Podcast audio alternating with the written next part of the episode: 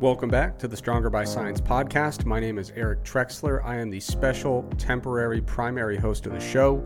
Today I am joined by Greg Nuckols. He is currently the permanent guest co host for now. Um, if you like the show and you want to support it, there are many ways to do it. You can like, rate, like, rate, or subscribe wherever you happen to get your podcasts.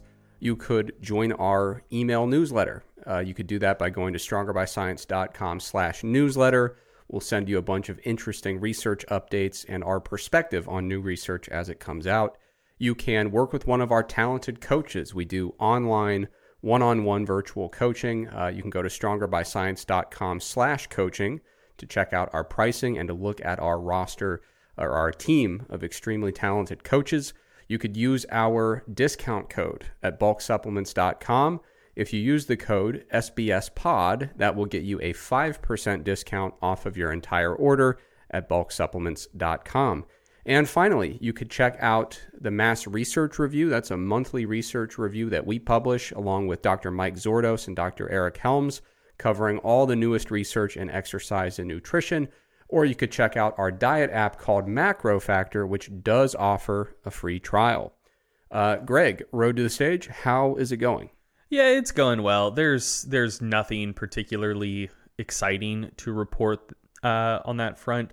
My my meat and fruit diet is still going strong, but since I don't have much to say about Road to the Stage, uh, I do have some corrections from the last episode, which uh, someone in the subreddit suggested this as a uh, as a section title for when we have corrections.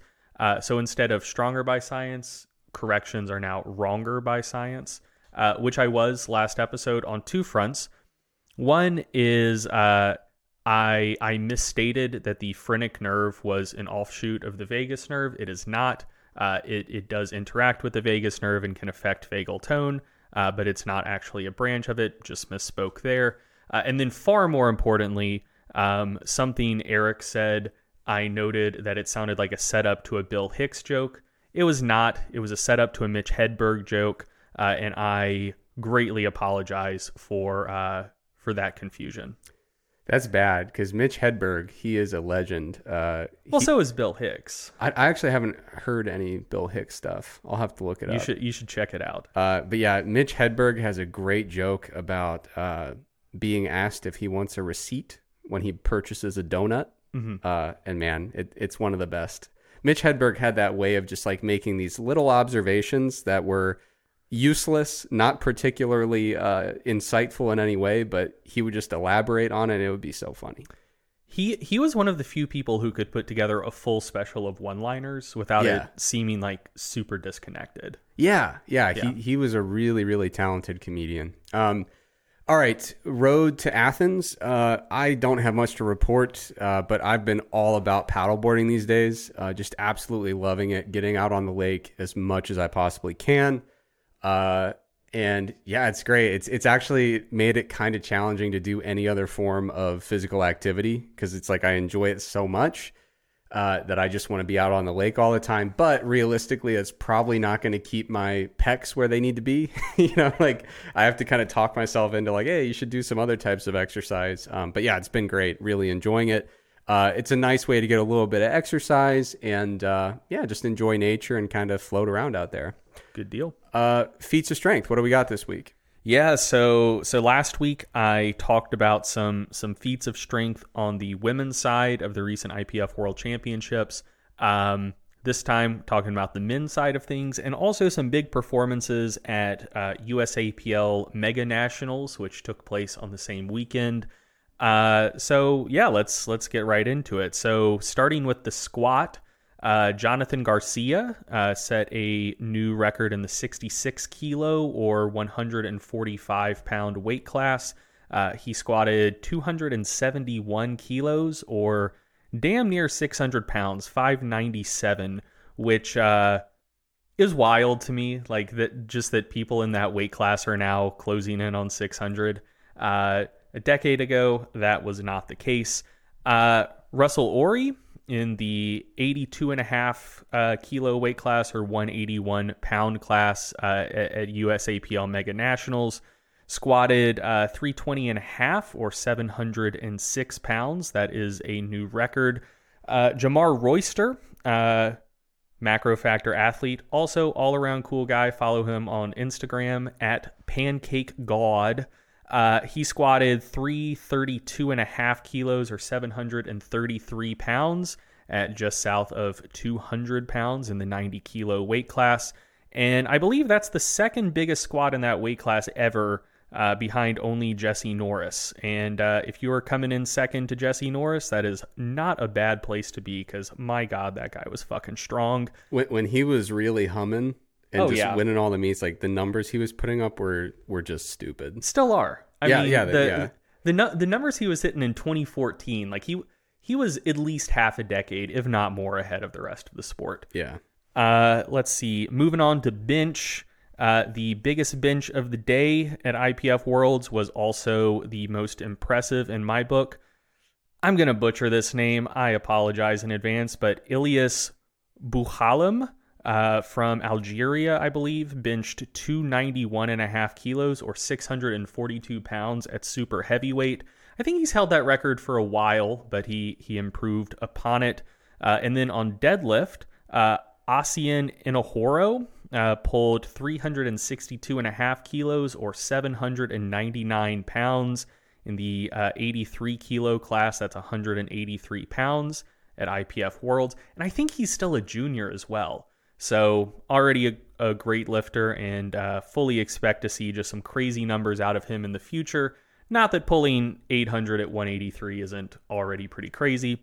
Uh, and then uh, for for the totals, uh, Eddie Berglund uh, set a record. A lot of people think of him as primarily a bench specialist, which like he kind of is. He has a ridiculous bench press, but also just a great all around lifter. Uh, he totaled 710, which is uh, 1,565 pounds in the 145 pound or 66 kilo weight class. Uh, and uh, Russel Orhii, he didn't quite beat his best total ever, but uh, he did set a new record in the USAPL since the weight classes uh, changed a little bit. Uh, he totaled 838 kilos or 1,847 pounds. I think he's done 843 before. Uh, but like I said, the, the weight classes uh, changed from 83 to 82 and a half. So that's a new record for him. And then two final shout outs. Uh, one is Bryce Lewis, also a very cool guy. I assume most people who listen to this podcast know who Bryce Lewis is. Uh, if you don't, check him out. Bryce is awesome.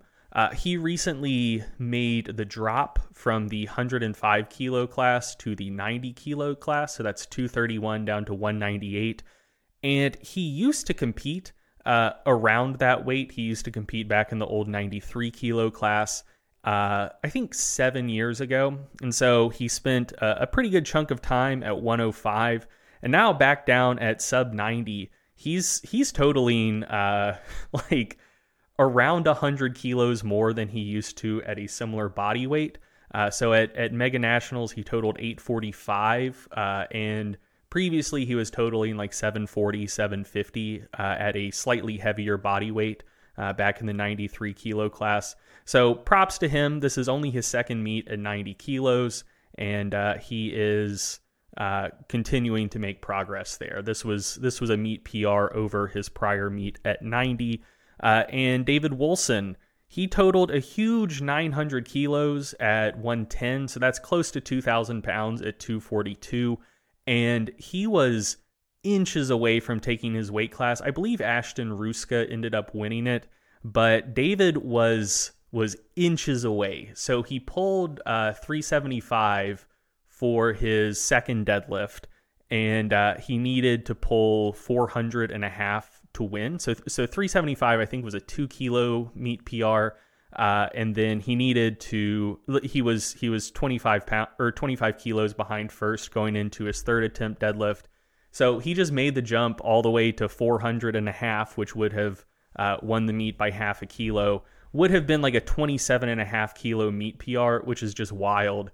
And he was he was a hair's breadth away from locking it out. Uh, so so props to him for a huge total in general and for uh, a very gutsy attempt on that final pull. And I have I have no doubt he's going to pull uh, 400 kilos plus in the near future. Um, so yeah, uh, David, Bryce, also very cool. Check them out. And uh, yeah, last couple of weeks, a lot of strong people doing a lot of strong stuff. And Bryce is coached by Eric Helms, right? Unfortunately. I was going to say it's always cool when you can see an athlete who excels at that level in spite of, you know, just really bad coaching. Yeah, all, all I mean, that's you also have to hold Bryce somewhat accountable for that because he can choose his coach. Um, it could be like a blackmail situation now that I think about it. you never know. You Just kidding. Know. We we love Helms around here. Um, all right, so for the next segment, I don't really have uh, a, a title for the segment. It's just kind of an update on something we've talked about on the show before. Um, I, am going to leave uh, some links in the show notes for various resources for people who want to look deeper into this. Um, there's going to be a small group of people for whom this segment is of absolute top importance and really a high level of interest. And then for other people, it's just kind of a passive interest in how the supplement world works and a passive interest in general gossip in the fitness industry. So there is some drama unfolding in the world of phytoecdysteroids. Um, and we've talked about them on the show. These uh, these are compounds that plants make uh, basically as defense mechanisms, and insects eat them. And inside the insects, these phytoecdysteroids basically function as hormones. And one of the things that they do is they cause the insects to uh, spontaneously molt and die, mm-hmm. um, which I assume makes these Paul Saladino's worst nightmare, right? Like he's all about the plant defense chemicals. Yeah, one one would assume. Um, so anyway, that's what phytoecdysteroids are, and the reason that they've become popular lately in the fitness world is um, it seems like they're on this like 25 year cycle where you know phytoecdysteroids get big and then they kind of die down. They get big, they die down. Uh, a while ago, people were really into uh, beta ecdysterone, which was a phytoecdysteroid. People started selling it in supplements. Um, there wasn't a ton of human research on it. The the human research that was available at the time was pretty underwhelming, not particularly special, and it just kind of fell out of favor. People lost interest in it. Uh, within the last several years, turkesterone has become the next uh, phytoecdysteroid that has kind of benefited from that kind of increase in hype and interest. That's largely been driven by mechanistic data and you know some rodent data where they've looked at different phytoecdysteroids and how they uh, how they work in vitro or in rodent models, and they've said, wow, based on the various phytoecdysteroids available, it looks like this turkesterone seems to be particularly anabolic, not in a class of its own, but just kind of if you're going to take one, it looks like that one's interesting.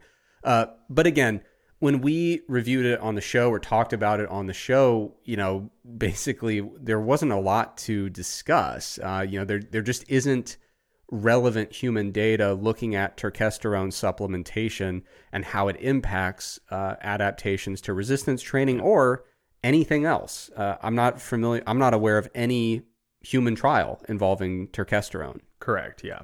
Uh, yeah. It's it's not a case where the human data is underwhelming. The human data simply doesn't exist. Right. Um, and so turkesterone is not too terribly different in terms of its theoretical functions, its structure uh, it's not too terribly different from beta ecdysterone. And so we talked a little bit about the evidence related to beta ecdysterone. Uh, it was hyped up a while ago, it fizzled out. There was a, a study within the last few years about, uh, you know, I think it was beta ecdysterone in a paper where there were some really noteworthy uh, observations related to strength and hypertrophy uh, but it was it was an odd kind of situation because they did uh, testing of the ingredient, which is a, a, really impressive step to take for supplement research. Uh, and they looked into it, and within that beta ecdysterone paper, um, you know, the, the, publication suggests that the uh, the supplement was pretty aggressively underdosed. Uh, they detected about six percent of the labeled content of beta ecdysterone Uh, and there was really no other active ingredient uh, implicated. It was there was like a little dusting of leucine, not enough to matter uh, from a physiological perspective. And so, looking at that paper, And and also I'll note I'm pretty I'm like 98% sure we talked about that on that paper like in in quite a bit of depth on the podcast before. I think I think in one of our first 10 or 20 episodes. yeah, Uh the the title if you want to check it out is Ecdysteroids as a non-conventional anabolic agent, uh colon performance enhancement by ecdysterone supplements in humans by Isenmann and colleagues if you want to check that out. Yeah, and Isenmann, he's been doing a lot of really fascinating supplement work lately. Um, he's done some stuff with obviously beta ecdysterone. He's done stuff with uh, CBD. Uh, I, I really like the line of uh, of research that that he's working on. Um, I think he's maybe based out of Germany. Is that correct? I believe so. Yeah. Yeah. But anyway, so we kind of went through that paper and we said, okay, so beta ecdysterone, historically, the, the literature hasn't been that promising. Uh, this paper, it looked quite promising. Uh, and the researchers were candid about it. They were like, yeah, we, got about 6% of what we thought in this product based on our testing. And so what happened? You know, it, it could be sampling error leading to false positives. It could be a placebo effect. It could be issues with the assay for determination of the uh, supplement ingredient. Uh, for some reason, maybe beta ecdysterone worked in in this particular context with a super low dose. Um, there was really no way to tell exactly what was going on. Um, but you know, it, it was really hard to say, yeah, based on the totality of the beta ecdysterone literature, this is a safe bet. You know, it, it was just kind of like it was underwhelming then. I'm not sure if one paper is enough to really shift that tide, especially when it's a paper that is, you know, apparently quite underdosed, that actual ingredient. Yeah, and and uh, so I, I found it in our in our backlog. Uh, if if you want to listen to our in depth discussion of that particular paper, it is episode eight of the Stronger by Science podcast, and the discussion of it starts about fifty seven minutes into the episode. Yeah. Man, episode eight? Episode eight. Wow. Yeah. Um, yeah. So anyway, we basically approached the turkesterone. Uh, the last time we talked about turkesterone, we basically said, well, um, I, I guess we'll talk about beta ecdysterone because that, that's the closest thing we've got in the literature. And we will note that there seems to be some odd stuff with regards to even just the standardizing of doses of, of beta ecdysterone. So we really don't know to what extent those findings generalize to the broader phytoecdysteroid literature and specifically how they might relate to turkesterone products. So the new drama in this particular area is actually really kind of coincidental because uh, I'll, link uh, this really long explanation of what went down, but somebody um, did independent testing, uh, someone with really extensive expertise in in this type of work of uh, you know analytical chemistry and testing ingredient uh, for for meeting label claims.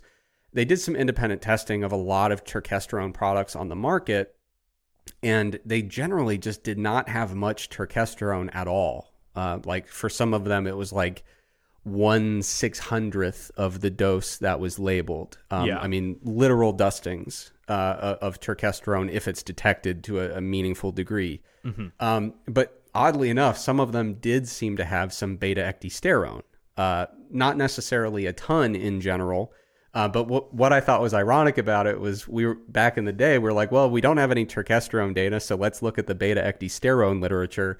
It seems like maybe we were a little bit closer than we thought at the time because these products, based on this analysis, seem to be more beta ecdysterone products and and really have just physiologically irrelevant uh, content of turkesterone. Um, so there's obviously drama unfolding because these turkesterone products have been hyped up big time. People are selling them. People who have been purchasing them are wondering what is going on here. Um, there are a couple important caveats related to this kind of discussion as it unfolds. First of all, I'm not a chemist and I'm not particularly close to being a chemist. So I personally make no specific claims about the methods involved for ingredient verification. I simply don't have the expertise to, to jump in there and say, oh, yeah, I'm, I'm going to lean on my analytical chemistry background to really correct some people. That's not me. So I'm going to sit on the sidelines for this one and kind of watch it unfold. uh, the individuals and the companies that sell these turkesterone products that have been tested, uh, I do believe they should have an opportunity to state their case and potentially provide contradictory evidence. And then people with expertise related to this can weigh in and say, okay, well, there's this evidence saying that the products don't have meaningful amounts of turkesterone. Perhaps there's contrary evidence to be assessed that, that says, no, actually, these meet label claims.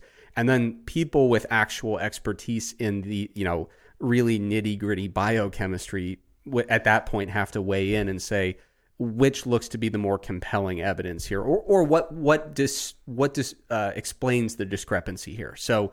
Uh, I definitely think that uh, you know, obviously, with any kind of thing like this, you got to at least let the individuals and companies involved state their case and, and say, "Oh, I know what what happened here. Here's what's going on." Mm-hmm. The third important caveat to keep in mind is if a company is selling a bogus finished product that is just way off from label claims uh, a lot of times it's a natural knee jerk reaction to say, oh, they're fraudsters, they're scammers. They knowingly have been doing this uh, at the expense of their consumers. There is potentially an alternative explanation. Again, if we assume that these products really failed this badly with regards to ingredient testing and label claims, um, you know, these these companies are not sitting there synthesizing and and you know uh, extracting their own raw materials. In most cases, in the vast majority of cases, those materials are coming from bulk suppliers, mm-hmm. uh, and it, it is very possible that well-intentioned companies who are trying to put together uh, high-quality products are being deceived from ingredient suppliers and they are buying what they believe to be high quality turkesterone. It's coming in and it simply isn't. Uh, so it's very possible that some of these companies and individuals might be as surprised as as the typical consumer. Uh, yeah, and, and, that's those caveats are just being charitable, giving the benefit of the doubt. Well, yeah, I, I mean, I, I think in this case that's pretty likely. Like there there are some instances where, uh, the the circumstantial evidence for malfeasance is relatively strong. So, like for example, when there was the the scandal about amino spiking a few years ago, where people were buying whey protein supplements that they thought had like 30 grams of actual protein per serving, but it was like 18 grams of protein and then 12 grams of like cheap individual amino acids, like you know, like l- little lysine sprinkled in or whatever. Eh, non proteogenic, so yeah, yeah, amino acids that were not having the same impact on muscle building. Correct. Yeah, yeah. yeah.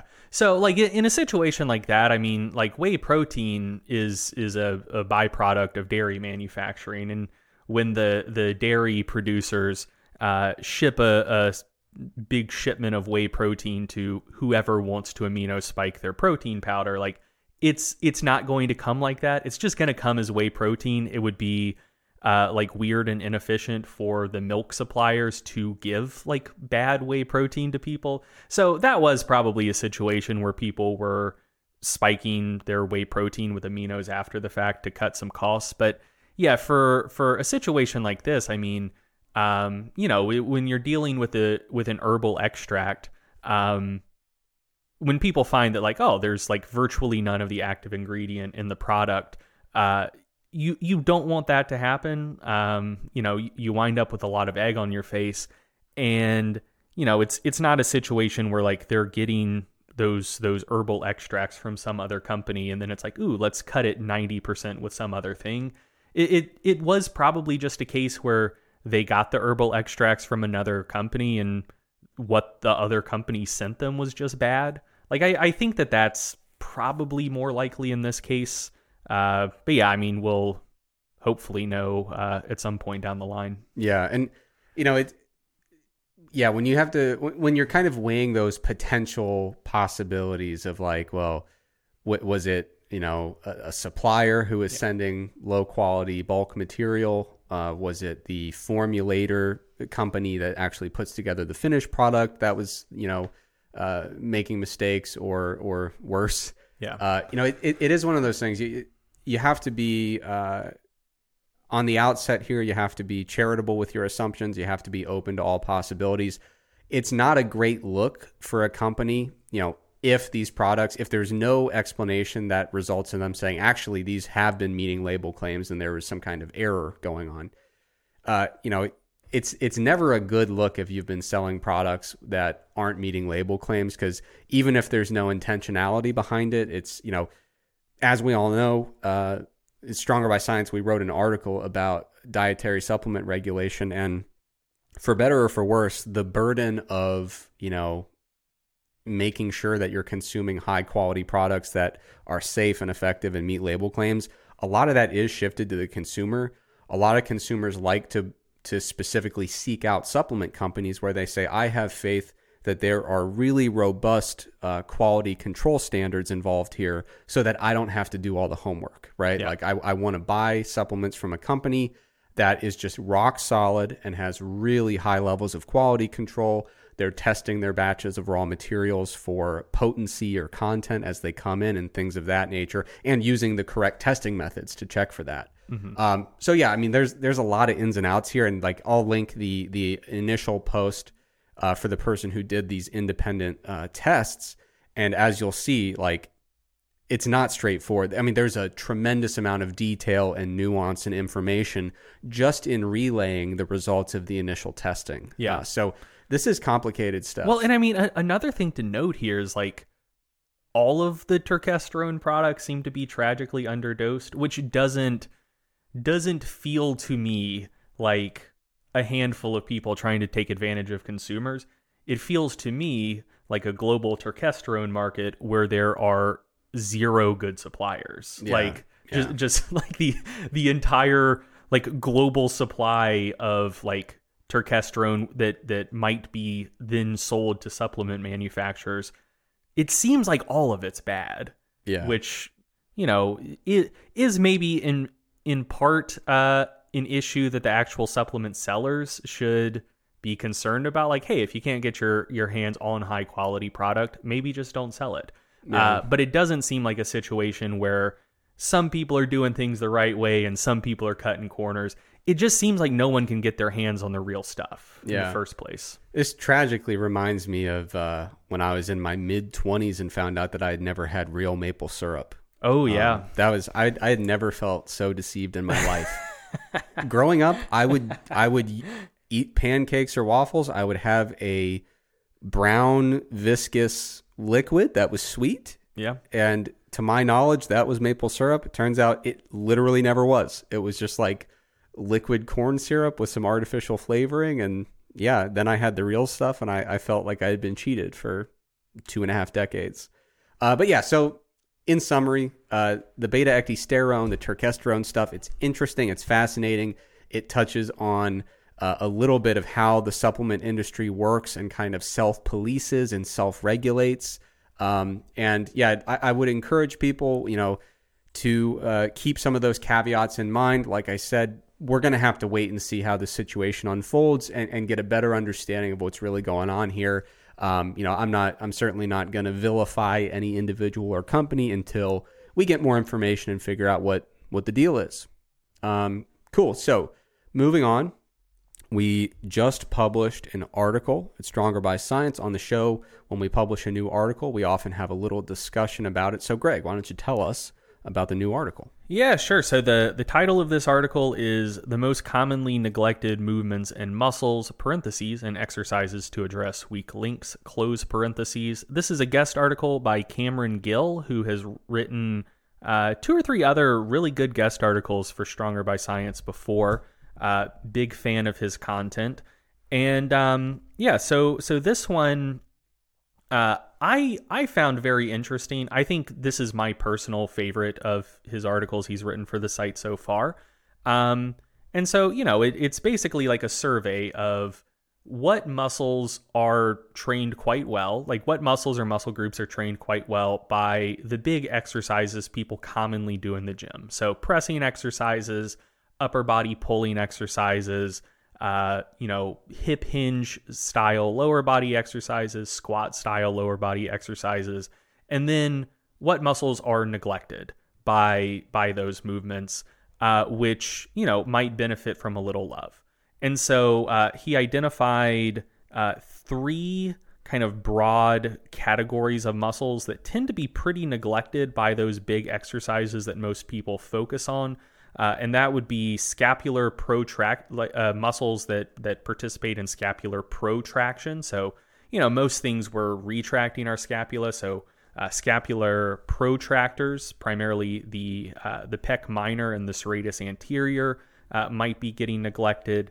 The hip flexor group as a whole might be getting neglected. So unless you're doing a bunch of leg raises, maybe you know maybe you're doing leg raises for the purpose of ab training, but you're also uh, primarily training your hip your hip flexors. If you're not doing any of that, your your hip flexors probably aren't getting enough love, and also your hip ad, uh, abductor group.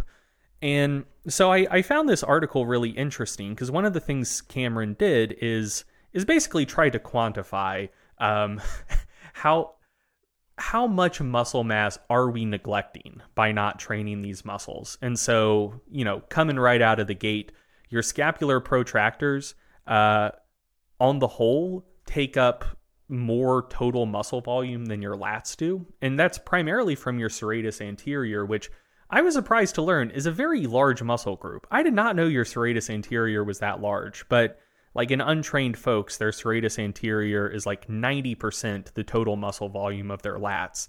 And, you know, where we, we tend to not train the serratus that hard. Um, similar with the, uh, the hip flexors. Uh, overall, the, the total volume of the hip flexors group is about 12% greater than that of the gluteus maximus, which I think is the largest muscle in the body.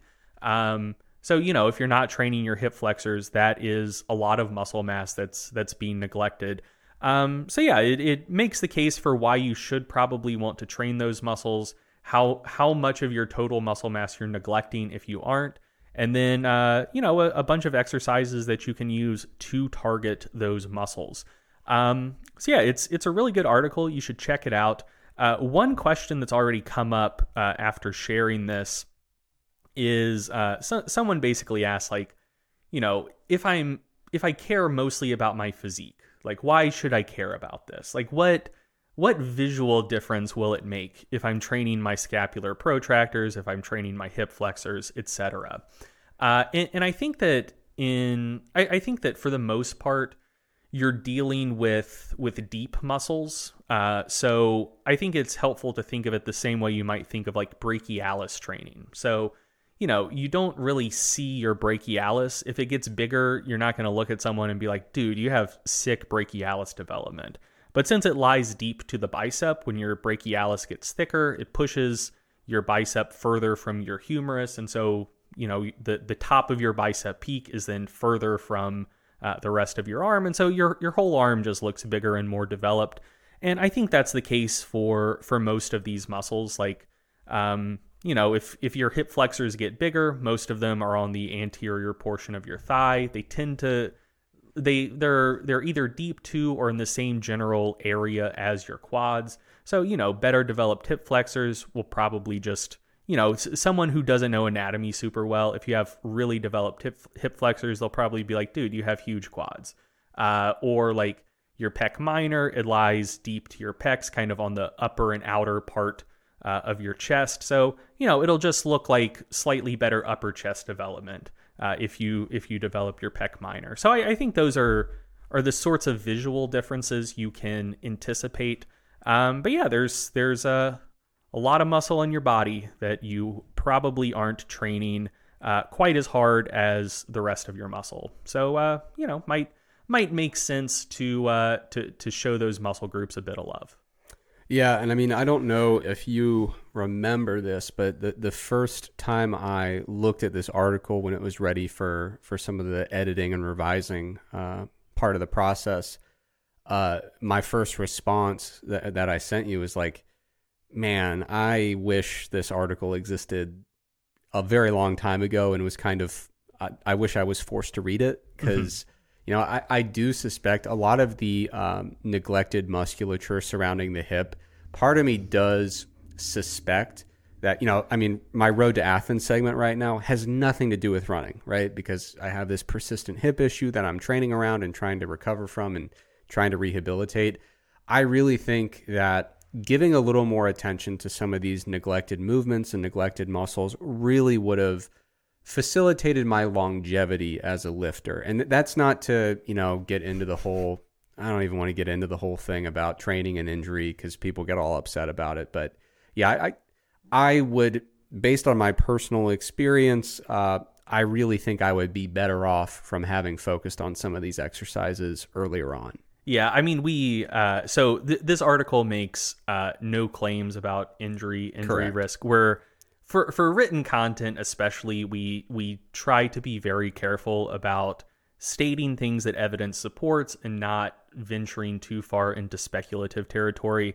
But yeah, I mean, this is the podcast now. Yeah. This is the Wild West, baby, and I I very much suspect the same thing, dude. My I I have at points in my life had uh like world class strong hip extensors and just like fucking doo doo weak hip flexors and uh yeah my my hips uh don't feel great my back doesn't feel great you can never ca- you can never test the counterfactual i can't hop in a time machine and see how my hips would feel if i had been consistently training my hip flexors but um I think that my hips would feel better if I had been. Yeah. um, Well, like for me, I, I not long ago I was in a physical therapist's office and they did testing. Uh, they tested my strength of my hips in various different uh, you know ranges of motion and planes of motion, and they said, "Hey, uh, why don't you have hip flexors?" Yeah. like yeah, I mean my extension uh, was fine, but my hip flexors were crap. My adduction was fine, but my abductors were crap. Um, but yeah, so I, I, I'm not making any specific claims about injury risk or injury prevention, but as someone who is very annoyed with his hip, I look at some of these exercises and I'm like, wow, that's what physical therapists tell me I ought to be doing. Uh, doesn't seem like a coincidence to me. Yeah. So, uh, uh, shout out to Jason for looking over this article uh, before we published it to make sure there weren't any unjustifiable claims in it. Uh, Jason does not look over the podcast before we publish it. So, uh, anything we just said in this segment doesn't reflect poorly on him. Yeah, the the the very tail end of that segment was basically like historical fiction, right? We we took the basic elements of the article and then just said, well, let's put a little spin on it. So yeah, the, the article has the good stuff, and then the podcast has just random shit that we believe based just on nothing. wild speculation. Exactly. Um, all right, so moving on, I've got a little coaches corner segment about a nutrition question that I got recently, uh, and there are going to be elements here where I kind of might. Uh, I'm not like intentionally straw manning the the the question or the argument that I'm responding to, but I have gotten the question from so many different people in so many different forms. I'm kind of responding to this kind of synthesis of all these different people with related questions, right? So the individual that asked me this question had a really firm grasp on the basics, but I'm responding to the, uh, you know, it's, it's like when uh, sometimes in uh, like a like a historical fiction, uh, th- they will like combine four real people into like a single character just to kind of make it make the story flow a little better. Yeah, yeah. I'm basically doing that with this. So it's like a Q&A segment, but I'm answering like six different questions from six different people.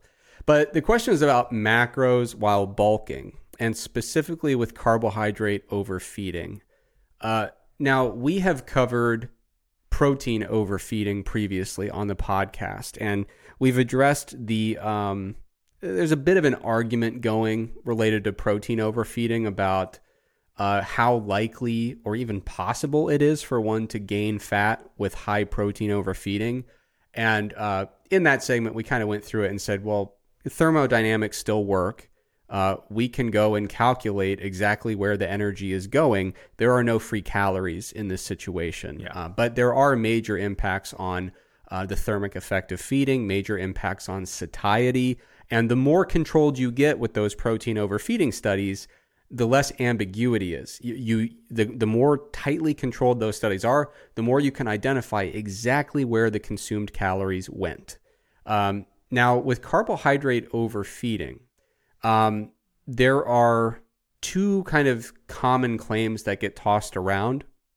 One is the fact that directly converting excess carbohydrate to fat, uh, so that that's called de novo lipogenesis, taking extra carbohydrate, converting it directly to fat for storage.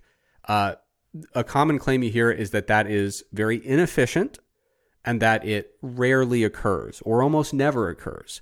And so people hear those two things uh, without any context or nuance connected to them. And they start to get this idea like, okay, well, if I'm not going to, you know, turn this into fat and store it, perhaps there's a little bit of a cheat code when it comes to bulking, which is just, I mean, as long as you're going over with carbs, whatever, you're not going to store it as fat. You'll burn it all off, no big deal. So, you know, eat the carbs to your heart's content.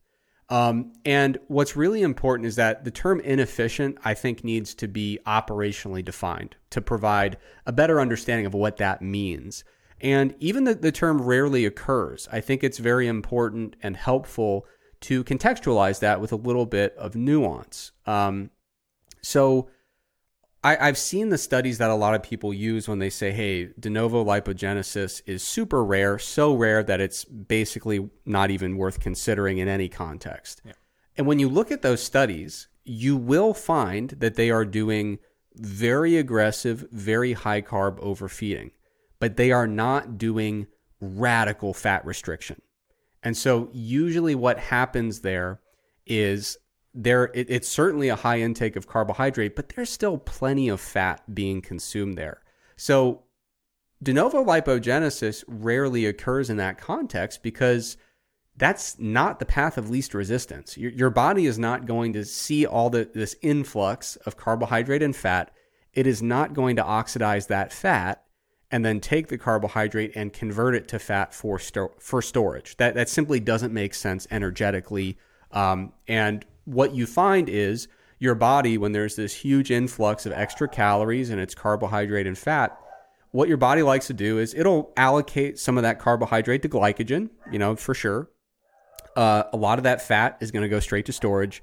And instead of burning fat at rest, which is kind of our typical default state in a fasted situation, your body's going to say, well, there's all this carbohydrate. Uh, storing it as fat is going to be a pain in the ass. Let's just oxidize that instead of the fat. So, like I said, normal fasting situation, you're burning mostly fat at rest. When you have this huge influx of carbohydrate, your body just says, Well, I'll burn the carbohydrate for energy now. Uh, some of the carbohydrate's going to go to glycogen, the fat, I'm going to store that. Uh, and that's pretty much what happens. And, and if the overfeeding is large enough uh, and the excess energy intake is high enough and it's super high carbohydrate, one of the things that you'll notice is that uh, carbohydrate tends to have a higher thermic effect of feeding than fat. And so when you're trying to figure out with this huge influx of carbohydrate, if it's not getting converted to fat and stored, where is it going? Uh, you can start to piece together exactly where it's going. Uh, you can you can see that it's being used mostly to it's just being oxidized to meet energy needs at that time. Mm-hmm. Some of it's going to glycogen, and uh, you know because there is a, a pretty substantial therm. It's not as high as protein, but carbohydrate does have a noteworthy thermic effect. There are some extra calories that are just getting burned due to the thermic effect of feeding. Um, and so, once there are some studies looking at a very different scenario, which is basically what happens with super high carb overfeeding with very extreme fat restriction. Uh, and when you look at that research, uh, things look a little bit different. Of course, there's still the, the high thermic effect, uh, uh, or moderate, I would say, thermic effect of carbohydrate ingestion. Mm-hmm. Um, th- there's no fat coming in within these extreme experimental scenarios. So there, there, it's not going to be, uh, you know, kind of storing the fat, oxidizing the carbs. What's going to happen is with this really high carb, extremely, extremely, extremely low fat overfeeding, of course, you know, the body's going to have that thermic effect of the meal. The body is going to oxidize carbohydrate to meet immediate energy needs. Much of that carbohydrate is going to go to saturate glycogen stores and in some cases even super compensate and, and kind of really, really pack in as much glycogen as possible. But after that, there will be some de novo lipogenesis that occurs. Mm-hmm. That that absolutely has been observed in the research. And so the question about you know, is it possible? What are the situations where it might be observed? It really comes down to how extreme is the overfeeding and how extreme is the degree of fat restriction. So we have everything we need in our body to do de novo lipogenesis with carbohydrate. It's rarely the path of least resistance. It's rarely the path that makes sense because there's usually fat coming into the diet and we're just like, whatever, store the fat, burn the carbs. Um, but I think because people often talk about this concept without some of the nuance and some of the details of the studies, some people have kind of gotten the impression, you know, well, just go crazy with the carbs. Worst case scenario, you burn it all off, uh, but you certainly won't store it as fat. That's not necessarily strictly the case, but practically speaking, uh, you know, you, you think of, I'm just trying to put this into real world terms here. Let's say you're doing a diet, uh, overfeeding, you're bulking hard. It's a thousand carbs a day, 40 grams of fat a day, 180 protein. That is a pretty extreme macro breakdown. I mean, that is only a 7% fat diet, which I personally wouldn't recommend. But, uh, you know, it, it's going to be hard to get a thousand grams of carbs and 180 grams of protein without at least 40 grams of fat finding their way in there. You'd have to go really far out of your way to make that work. Um, so even in that context, you're still getting that 40 grams of fat coming in that could be stored. Uh, and so if you're storing 40 grams of fat a day, uh, and you're doing that as your kind of daily diet, even with that alone, without any need for uh, de novo lipogenesis, you're talking about over 32 pounds of fat stored per year. So, what happens is we, we kind of look at these isolated findings that are in different situations with different degrees of overfeeding, different degrees of fat restriction. We start making conclusions about whether or not de novo lipogenesis is likely to occur, whether or not it's observed commonly. And then that kind of snowballs into this kind of series of working conclusions about what happens with high carb overfeeding. Uh, so I just wanted to kind of uh, explain in a little more detail what the situation is with high carb overfeeding because it's definitely not a cheat code. There's no free calories happening here with with high carb overfeeding, but what you will find is like I said there's a major shift in substrate oxidation, that's for sure. Uh, in most diets, even with some pretty ex, ex, pretty low fat diets, like I said, the example I gave was seven percent fat. You might not even need to do much de novo lipogenesis at all there because there is fat that's going to be stored there. Um, so I, I wanted to clarify where some of these carbs are going, and if you need to, you absolutely can do de novo lipogenesis and convert carbohydrate to fat. That is a, a relatively costly way to store carbohydrate. So you will use ATP in the process. And, and so you will see that the energy waste that occurs there is elevated. And so what that means is when you look at studies that compare head to head, high carb overfeeding versus high fat overfeeding, if the calorie content of the two overfeeding diets is equivalent, you will store more fat on the high fat overfeeding. Uh, and the reason is, generally speaking, you're going to see a lower thermic effect of feeding and metabolic pathways for fat storage that are less costly in that scenario. So uh, people will look at these two you know, at, at interventions and say, wow, the, the high carb overfeeding led to less fat gain than the high fat overfeeding, even though calories controlled. What's going on with the missing carbs or the missing calories from carbs?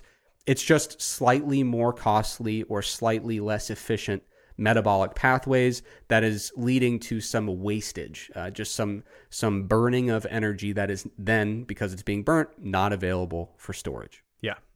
Yeah, so like to to put things in perspective, like you know, if you wanted to go the the low fat, really high carb route, since it is slightly more inefficient to to convert carbohydrate to fat than to store, you know, maybe you could get away with eating an extra 100 calories per day or something for a similar amount of total fat storage because there is that that bit of inefficiency that drag from having to convert stuff. But you know it, at least in theory it shouldn't make like a night and day difference.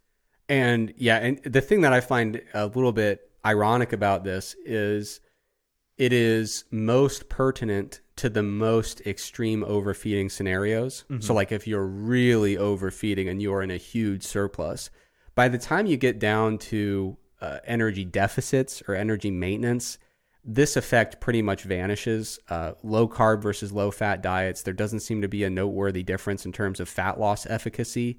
Uh, and it's because a lot of this, a lot of the energy wastage that's going on here is related to costly storage uh, Yeah. processes. Uh, when when you look at low carb versus low fat for fat loss, it really doesn't matter that much. The the the difference here starts to become more exaggerated when you have very skewed macro profiles and you have very large energy surpluses. Uh, and what's really funny about that is the alleged upside here of high carb, low fat dieting actually becomes a little bit more of a curse than a gift. Because if you ever talk to somebody who's eating this way and they're going like, "Oh man, I'm eating 5,000 calories a day. Uh, nothing that I've been trying is helping me gain weight." The last thing that they want to be doing is saying, "Oh, great, uh, energetically inefficient pathways, so I have to eat more food to get to the same surplus." Yeah. usually like this thing that kind of seems like a bit of a hack actually within many bulking scenarios is a bit of a, a slight disadvantage or something that is to be overcome just because you're like yeah i'm very very full. I, I wish i didn't have to eat those extra you know 100 calories or whatever it is. Um, but the the place where this does become uh, slightly helpful is because there's you know we, we can allocate some of this to glycogen top off those stores. Uh, if we are going to be storing some of this carbohydrate in places other than you know just straight straight to glycogen stores it is going to be a, a kind of energetically wasteful process it does give you a little bit of a buffer when you're trying to determine the correct amount of calories to overfeed. Uh, you know, going a little bit over with your fat because it can be so easily diverted to, to fat stores, you get a little bit of wiggle room in the initial stages of kind of feeling out like it's a little bit less punitive if you are starting a really high calorie bulk you go a little bit over with your with a high carb approach there's a little more wiggle room in there so you can say oh okay i'm a little bit too high i can you know drop that down a little bit. Uh, but generally speaking for for practical applications it just really doesn't matter that much. Uh, if you are about to do a bulk um, whether it's a, a, very moderate bulk or a very aggressive bulk uh, when it comes to macro breakdown and just like your general approach, without question, you need to make sure that you're training in a way that's going to effectively stimulate hypertrophy. That's that's the whole point. Like that's the most important thing you can do. Beyond that, you want to make sure you have enough protein to to support maximal muscle growth. Um, uh, beyond that, I would suggest that you probably want to get at least three grams per kilogram of carbohydrate on a daily basis. Um, in most cases, that's probably where I would start as kind of the the beginning for a carbohydrate target. You can go well above that if you wish.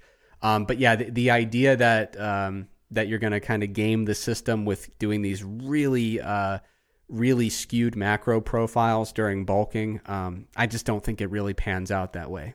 Yeah. So one one thing I'll note, just in the interest of of full fairness, is there is there is one particular study that someone might cite to uh, to make the case that a really low fat, really high carb diet is a bit of a hack. And uh, what I'll note about this study, uh, two things. One, I can't find it anymore. So it was. It was, I believe, a conference abstract. The lead author was Mendez Neto from 2011. Uh, I first heard about this study from the website SuppVersity, uh, and, and we can we can put a link to this in the show notes. The The link to the abstract in the SuppVersity site now directs to a, a page that doesn't include the abstract. Um, so yeah, I, I can't even find the the original version of it anymore. I don't think the abstract was ever published as like an actual peer reviewed study. Um, and also just like the details of it are uh, are sketchy. Not ske- I, I don't mean sketchy in terms of like I think the researchers did bad work, but sketchy in terms of like I don't think these results would necessarily generalize. Uh, so in in this particular study, they basically had people go on a thousand calorie surplus per day with either a high carb, low fat diet or a even higher carb, even lower fat diet. And it was a 28 day crossover study. So ultimately, they were only looking at, at changes in body composition over a one month period. So not not a long enough period of time for the subjects of the study who who were allegedly trained. I think they had like two years of training experience. So not enough time for people to actually like build quite a bit of muscle. Um, and so like the the study purported to find that in the uh, high carb, low fat, but not super high carb, super low fat group. So like in just kind of the normal high carb group, uh, over that 28 days, people actually lost muscle mass and gained a lot of fat mass.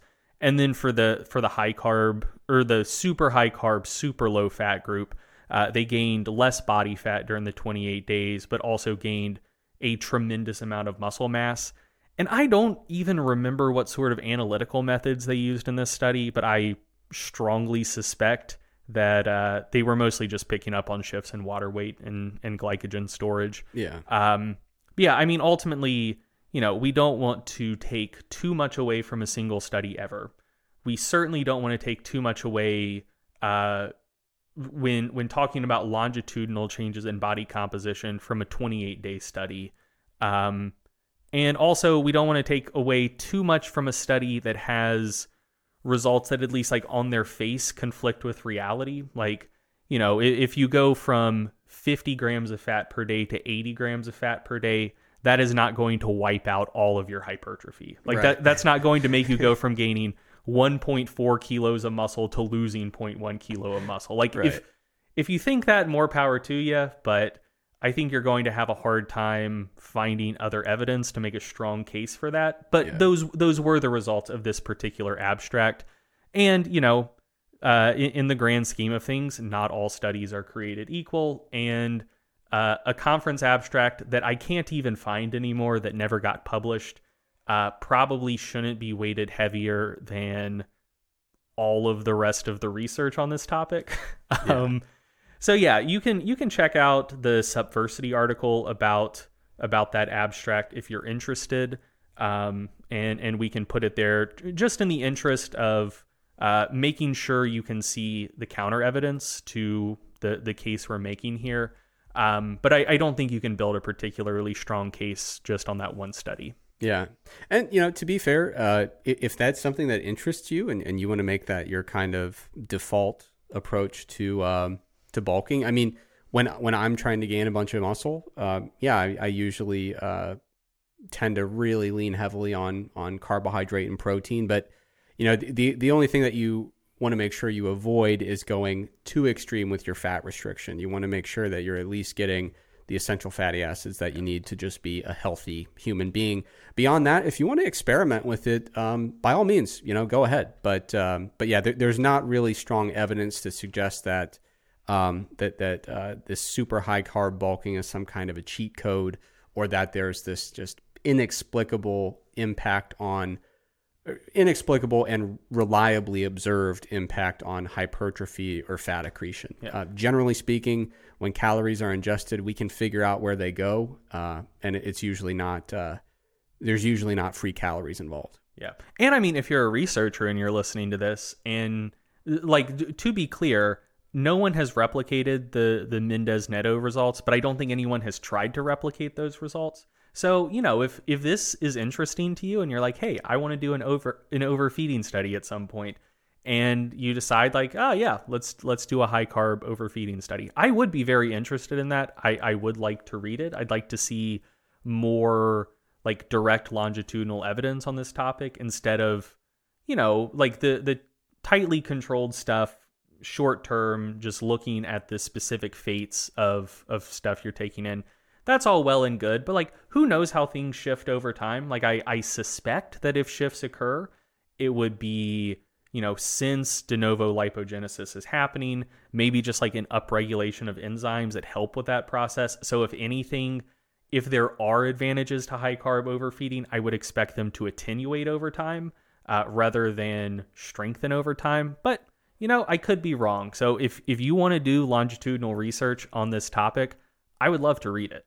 I yeah, I think it would be really cool. I mean, I, I was aware of that abstract. Uh, obviously, couldn't find it, but um, when I first heard of it, I, I thought it was really intriguing. And as someone who by default would usually do high carb bulking, it, it certainly, um, you know, I, I love some good confirmation bias as much as the next guy. Mhm. But uh, but yeah, in terms of making generalizable uh, statements about how one ought to approach bulking, there's really just no evidence, no no strong evidence to indicate that you uh, necessarily need to favor one particular macronutrient over the other. I think it really just comes to a reasonably balanced profile of macronutrients and just kind of honing in on what the correct magnitude of surplus is going to be. Plus, like I said, most importantly, just having a great training program. Mhm. All right, you want to do a, a quick uh, research review? Yeah, yeah, let's do it. So, uh, if you've been listening to this show for a while, you know that one of one of our little one of our little bugbears is uh, the idea of science by press release. And I regret to inform you, there is another example of it going around. So I was on Twitter the other day, and I saw in my trending topics tab uh, there there was an article that that got put out by uh, ah dang what was what was this website? I have the the archive.is link pulled up. Um ah dang it whatever. So you can find the article. The title is from runner's face to dodgy knees why running helps keep women young but ages men. Uh as I mentioned, I have. Uh, oh, so here's here's a fun fact for anyone listening. I don't think this is illegal. Maybe it is. Uh, I'm not. I'm not a lawyer. But if you're interested in reading an article on some news site that is paywalled, like you go to New York Times and it says, ah, you've you've read your five free articles for the month already, you got to subscribe. You don't have to. Uh, so there's this site called archive.ph. You can go there, uh, just copy and paste the URL from whatever article you wanted to read. There's a little box that says, uh, I want to see if there are archived versions of this page. You put the URL in, you click search. If it's a relatively popular article, there are generally like archived snapshots of it. You can click on those and, and bypass the paywall. So, anyway, uh, that's what I'm doing to read this. I think the site was inews.co.uk. Uh, but anyway, so I saw in my trending topics tab that the the specific phrase "running ages men" had been uh, tweeted about. I think it was like twenty six thousand times in the prior four hours or something. So this this is a, a topic that uh, you know i- at least a few days ago was was really uh, taking Twitter by storm. You may have come across this, um, but the the takeaway that a lot of people had from this article is that running is good for women but bad for men. Like it, it helps uh, preserve youth and longevity in women, but it, uh, it it ages men on a biological level. If you run, it's going to be bad for you. You're going to die early. A lot of bad stuff. Uh, like that. That was the takeaway, and I can understand why that would be from the title of the article. Why running keeps women young but ages men. Um, but as I mentioned, this is this is a situation of of science by press release and just kind of a game of telephone. So uh, when you when you pull up this article, uh, unfortunately, it doesn't link to anything. Um, like it's it's unclear what is actually being reported on. Uh, but but I did some searching based on some of the the experts cited in this article, and I found the press release that it was based on. So uh, the press release, this will also be linked in the show notes. The title is "Endurance Exercise May Affect Body's Largest Artery Differently in Men and Women." Uh, so the press release itself reads. Uh, the research, funded by the British Heart Foundation and Cardiac Risk in the Young, and presented at the British Cardiovascular Society conference in Manchester, showed that older male athletes had a stiffer aorta. It found that the vascular age of male athletes' aorta was almost 10 years older than their chronological age, whereas female athletes showed no overall age difference. However, experts say the finding should not deter people from exercising, as further research is needed to understand the biological reasons underpinning these differences. They've also urged that regular moderate intensity exercise is beneficial for good health. So, like it, it basically goes on from there. It's it's a pretty balanced press release. It, it says like, "Hey, we found this thing. It was presented at a conference. Uh, you know, ultimately, don't don't go out of your way if you're a man to stop running, uh, because, um, you know, overall, still seems like running's good for you. But that was the press release, and so then uh, people saw it. They kind of took it and, and ran with it. Uh, so the the particular article on inews.co.uk uh, briefly discussed that press release, uh, and then most of the article was actually pitched at women, telling them like, "Hey, actually, it's fine to run."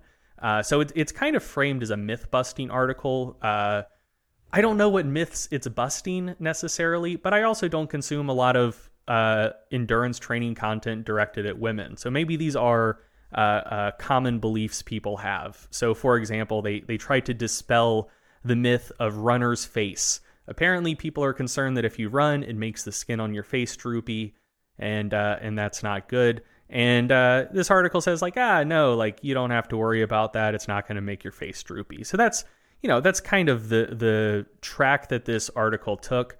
But uh, you know, people seem to pay most attention to the headlines. And so I'm not going to say the journalist's name. She probably didn't write the headline. It was probably an editor. Um, but you know, so there's there's basically this game of telephone where you have uh, a conference abstract not published yet. We can't actually read it to see, you know, is there anything methodologically worth talking about? So it's it's kind of a black box. But there's a press release about this black box. Um, uh, uh, conference abstract that's been published. And then that results in an article that uh, overall, the article itself isn't bad. But then that article has a headline that says running ages men. And then that gets filtered onto social media where you have literally tens of thousands of people saying, oh, hey, here's evidence that running is bad for you if you're a man. And so it, it at each step in that process, thing things just degenerate and get worse and worse and worse.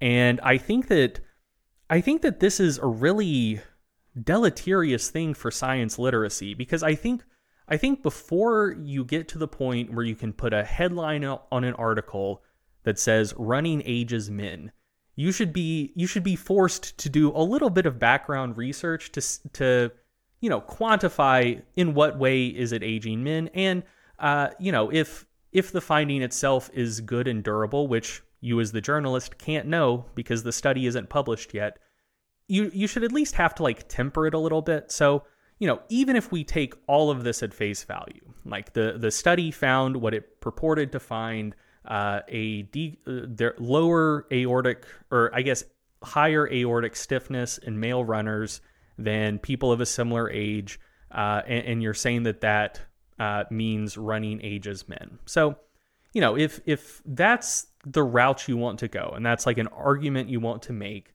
uh, and and just something you want to put out into the world to the point that you're actually going to include a reference to that in the art in the title of this article, it might be worth asking yourself, like, well, okay. Uh, if running vascularly ages men, what sorts of things might you expect to happen?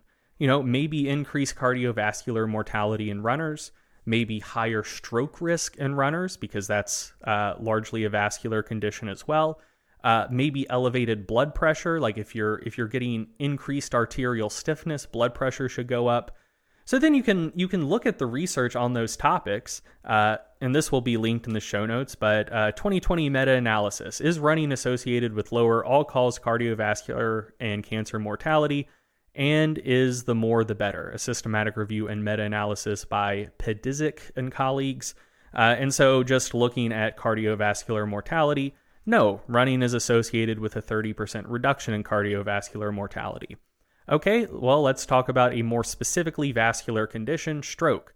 Uh, reduction in incident in incident stroke risk with vigorous physical activity colon evidence from 7.7 year follow up of the National Runners Health Study by Williams.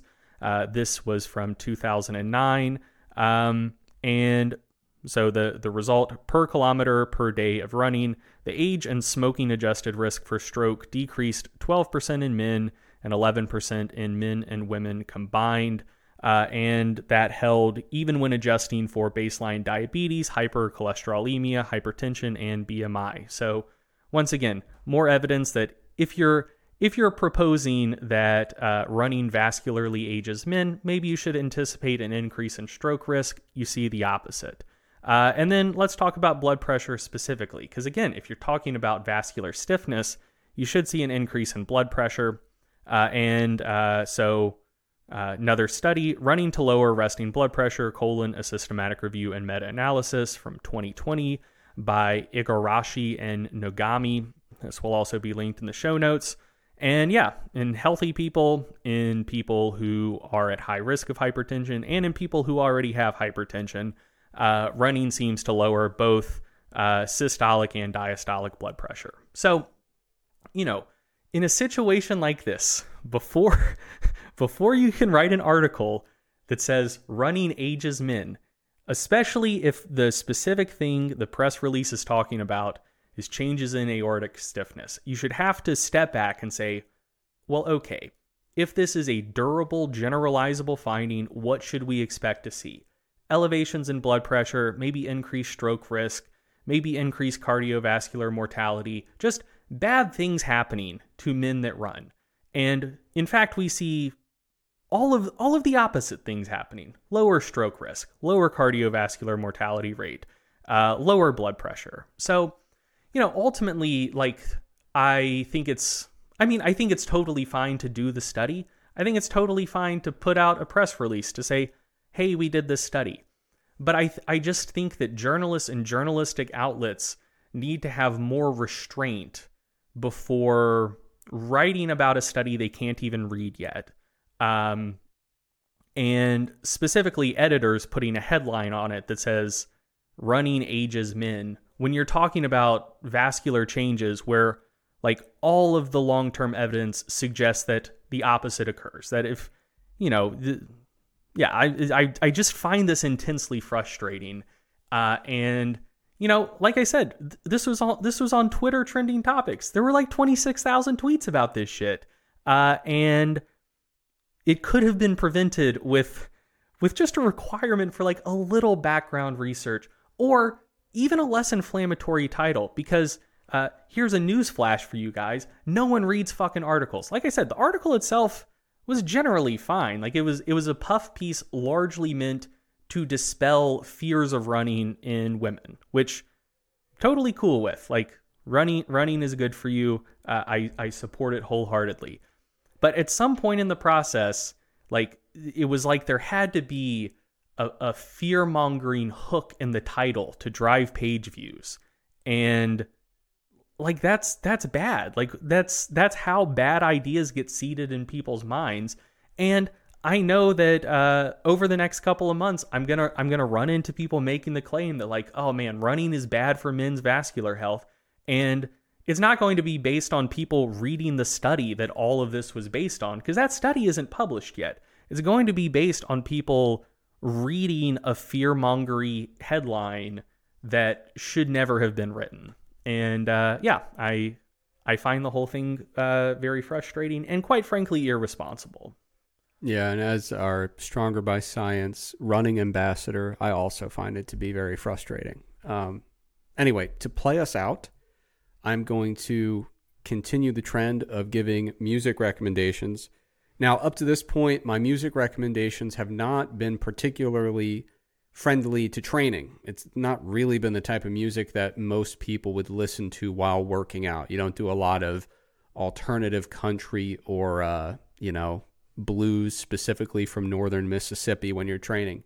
But um, I I do enjoy some bands that play some of the heavier stuff that might be more uh, conventionally compatible with resistance training. Uh, you know, you go into a lifting gym and you kind of know what to expect in a lot of cases in terms of what's going to be playing on the speakers if they still do that. Um, but but I still enjoy music that has uh, a bit of complexity to it. Music that's been put together uh, very thoughtfully, in my opinion. Uh, music that showcases uh, a lot of excellent skill and musicianship. And so a couple bands that I like that I think, you know, potentially some listeners might enjoy training to. Number one is Tool. Uh, I've really been on a big kick listening to a lot of Tool lately. Uh, they even have a song called The Pot, which I haven't looked into the lyrics too much. but I assume it's probably a cautionary tale about gateway drugs, if I had to guess. So very compatible with the show's values. And then Mastodon, uh, really, really solid band. Uh, again, it's it's kind of like heavier stuff. I don't claim to be like uh, really deep into the culture of like harder rock or or even into like metal or you know progressive rock or progressive metal that's that's not the in group that would embrace me as one of their own most likely uh, and i don't claim it um, but these are some bands that uh, yeah like i said it's, it's a little bit on the heavier side in terms of rock a little bit more conventionally uh, compatible with the type of things people like to lift to, um, but still very, very well done. Uh, a lot of excellent musicianship and just really, really enjoyable songs. So, Tool and Mastodon, if you're not familiar with them, check them out. Damn, that's just such a big change of pace from, from all of your other uh, music recommendations. Do you I, ever listen to either of them? I could have pegged you as a yeah. I've listened to plenty of both. I could have pegged you as a Tool fan. I would not have pegged you as a Mastodon fan. I like them, and apparently I'm not the only one who's. I mean, obviously there there's overlap there, but I was I was doing uh, some reading on the internet the other day. Apparently they toured together, uh, like way back in the day. Uh, I think they did a, a tour in Europe together, uh, which would have been a hell of a show to see. Very nice. So uh, my I think I think my second concert going experience. So my first was um, was Van Halen's uh, um, reunion tour. So it, it was it was the first it was the first tour where they had David Lee Roth back in the band since like the early '90s. Uh, so it was the original lineup, but with Wolfgang on bass instead of uh, Michael Anthony. And dude, it rocked. Like yeah. I I never understood why Van Halen was classified as heavy metal, but when you listen to them in an arena live, like you get it. Like yeah. it's it's it's pretty heavy music. Uh, also, stand out of that show. You'll appreciate this as a percussionist. Alex Van Halen had like a six minute long drum solo, which was face melting. It was yeah. absolutely incredible. Uh, the second show I ever went to, uh, and I hope, well, whatever. I'm I'm out of the house now. Uh, my my parents don't know this. I I lied and told them I was going to do something else. Uh, but it was called the Unholy Trinity Tour. It was Lamb of God, Mastodon, and Behemoth. Oh wow! And uh, oh brother, that was I think it was like 2006. So I was like 14, 15, and uh, man, that was that was an experience. Um, but yeah, it was it was awesome. I would I would love to go to another metal show. Um, like for so for for people who don't listen to metal, I think uh, like I I don't like listening to it most of the time. Like I have to be in a very particular mood to listen to metal. But when when I do, it's generally like when the bad when the vibes are very bad and I need catharsis. And you just put on your headphones or, you know, if no one else is in the house, you just crank the music up really loud on your speakers. Just just blast it for like yeah 20 30 minutes just really get the anger out and then like you just you just, like people who don't like metal i don't think get this they think like this is very loud and aggressive it makes people loud and aggressive but no like when you already feel that way it really helps you chill out and i can tell you uh, walking out of the unholy trinity tour i have never been in a more zen like state in my life that got that got every last ounce of like adolescent angst and aggression out of my system, at least for like a solid day or two. Wow. I, you know, I have a, a very, very, very brief story that is the complete opposite of that. Oh, um, no. so this, I don't, I don't know if it would be considered metal. Um, so I went to Lollapalooza, the music festival, one year where uh, Rage Against the Machine was headlining. Nice. Um, I think they were doing like a, retu- a reunion kind of string of shows, mm-hmm. and uh, I I believe they finished their set. Uh, they were headliners, so it was the last the last sounds of the night, basically.